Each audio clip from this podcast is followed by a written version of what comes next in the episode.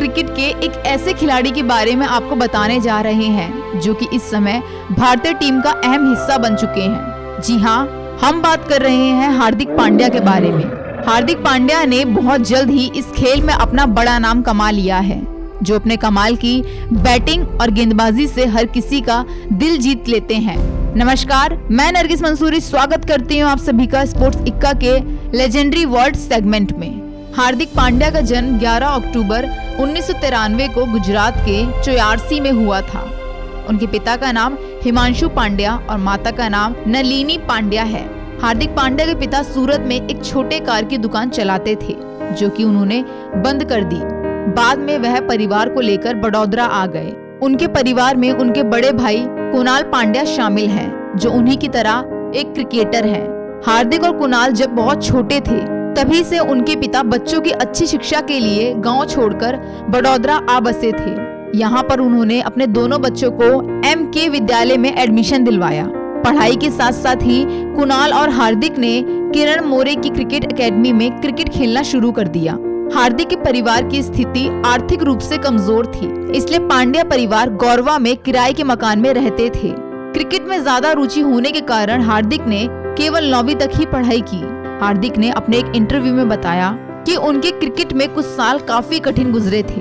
वह क्लब तक उनके दोस्तों की गाड़ियों पर जाया करते थे। लेकिन ये दिन बड़ी जल्दी निकल गए और हार्दिक पांड्या ने क्लब क्रिकेट के दौरान अपनी टीम को अपने दम पर जीत दिलवाई। इंडियन एक्सप्रेस को दिए गए एक इंटरव्यू में हार्दिक ने बताया कि इसी दौरान उन्हें उनके एटीट्यूड के कारण स्टेट एच ग्रुप टीम से बाहर कर दिया गया था। हार्दिक पांड्या ने अपने घरेलू करियर की शुरुआत 2013 में बड़ौदा क्रिकेट टीम के साथ की थी। उन्होंने 2013-14 में बड़ौदा सैयद मुश्ताक अली ट्रॉफी जीतने में अहम भूमिका निभाई थी। जिसके बाद वह पल भी आया, जिसकी हार्दिक को दरकार थी। हार्दिक पांड्या को 2015 में आईपीएल में खेलने का मौका मिल गया। उनको मुंबई इंडियंस ने 10 लाख ही बेस प्राइस पर खरीदा था। इस दौरान वह सचिन तेंदुलकर के संपर्क में आए। मुंबई इंडियन के लिए उन्होंने चेन्नई के खिलाफ धमाकेदार आठ गेंद पर 21 रन की पारी खेली और छह विकेट भी लिए। मैच के बाद सचिन ने यह भी भविष्यवाणी कर दी थी कि अगले 18 महीने के भीतर ही हार्दिक टीम इंडिया के लिए भी खेलते हुए नज़र आएँगे। और कुछ हुआ भी ऐसा ही। एक साल के अंदर ही हार्दिक को एशिया कप और टी वर्ल्ड कप के लिए चुन लिया गया। जनवरी 2016 को एक बार फिर हार्दिक ने बड़ौदा की ओर से सैयद मुश्ताक अली ट्रॉफी में हिस्सा लिया। उस दौरान उनकी विदर्भ के खिलाफ 86 रन की धमाकेदार पारी यादगार रही, जिसमें उन्होंने छह छक्के भी जड़े थे। हार्दिक पांड्या ने अपने अंतर्राष्ट्रीय करियर की शुरुआत टी ट्वेंटी से की। उन्होंने भारत के लिए पहला मैच 27 जनवरी 2016 को ऑस्ट्रेलिया के खिलाफ खेला। इस मैच में हार्दिक ने दो विकेट लिए।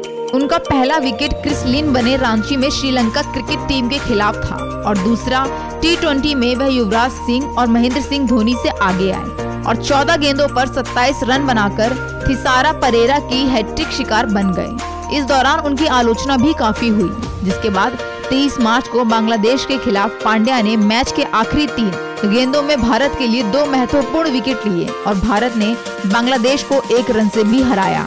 हार्दिक पांड्या के टी में पर्दापड़ के आठ महीने के बाद उन्होंने 16 अक्टूबर 2016 को धर्मशाला में न्यूजीलैंड के खिलाफ अपना पहला अंतर्राष्ट्रीय एक दिवसीय मैच खेला।